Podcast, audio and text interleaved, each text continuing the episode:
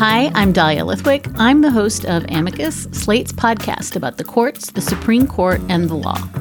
We are so glad you've joined us for our Opinionpalooza coverage, where we have been all over the Supreme Court's slew of end-of-term decisions.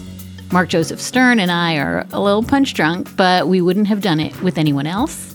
This was one of the emergency episodes we released as part of our work trying to define a new approach to how the media covers the Supreme Court. Bonus episodes of Amicus are usually reserved for Slate Plus members, but due to the urgent nature of this work at this time, we were really glad to share these extra episodes with all of our listeners for a limited time. And we were able to do that in large part because of the support of our amazing Slate Plus members. So thank you, Slate Plus members, for sharing the bounty. It's been a wild ride. We're going to bring you this emergency edition of Amicus in the wake of a big and unbelievably surprising decision that came down from the court Thursday morning to not further eviscerate what's left of the Voting Rights Act. These it's this idea episodes. that you can totally cut race out of V R A claims and still come up with a fair map. And what Roberts says is that gets this entirely backwards. Seeing an indictment like this, if it were not Donald Trump, I would say, of course, the defendant is going to plead guilty. Hi, and welcome to another special edition of Amicus. This is Slate's podcast. We really are at an important milestone of accountability. The legal system is where alternate facts don't work. The legal system is where all of these bogus, made-up arguments that are just ridiculous will not withstand scrutiny.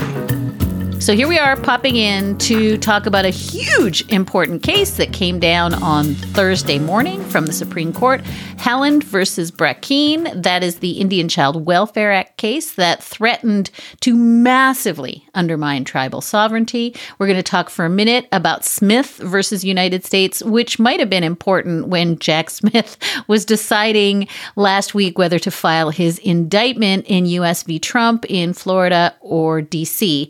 So this really affirms in pretty resounding rhetoric the sweeping power of Congress to step in and protect Native families and tribes from destruction. We are told by Mark Stern that the justices are just too lazy to get out of their soft pants, and so we're only going to hear more decisions next Thursday. Is that correct? Yeah, because, you know, they don't want to have to go all the way into work. Like, who goes into the office these days, Dahlia? Come on, it's twenty twenty-three. They're just justices. What do they even have to do there?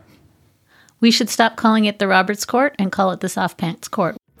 So we are popping into your noise-canceling headphones today, even before Thursday's decision dump, because a set of deeply strange and problematic events occurred on Tuesday night late. And while they don't directly have to do with the pending cases, they certainly have a good deal to do with who gets their issues in front of the court and who decides how those decisions come out. And Alito did not recuse himself from a case involving Paul Singer's hedge fund, billions of dollars tied up in this case. And we are coming to you on a Tuesday this week with a special bonus episode because in a rather remarkable six to three decision Tuesday morning, the U S Supreme Court handed down Moore v. Harper, one of the most important cases of the twenty twenty-two term. The independent state legislature theory was the centerpiece of the efforts to overturn the twenty twenty presidential election.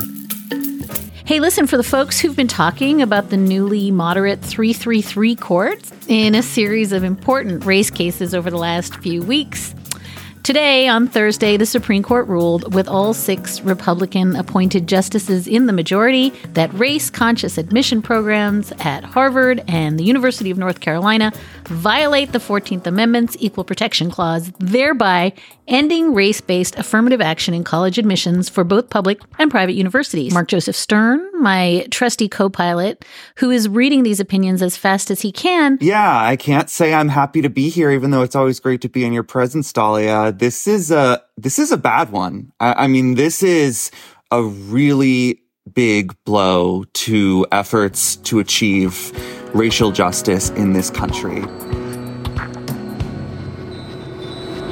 The full version of this episode is now exclusively available to our Slate Plus members. If you want to have access to bonus content like this, ad-free versions of all Slate's podcasts, bonus content from your other favorite shows like Slow Burn and The Waves, and if you'd like to never again hit a paywall at Slate dot com, you can go to Slate.com slash Amicus Plus to become a member.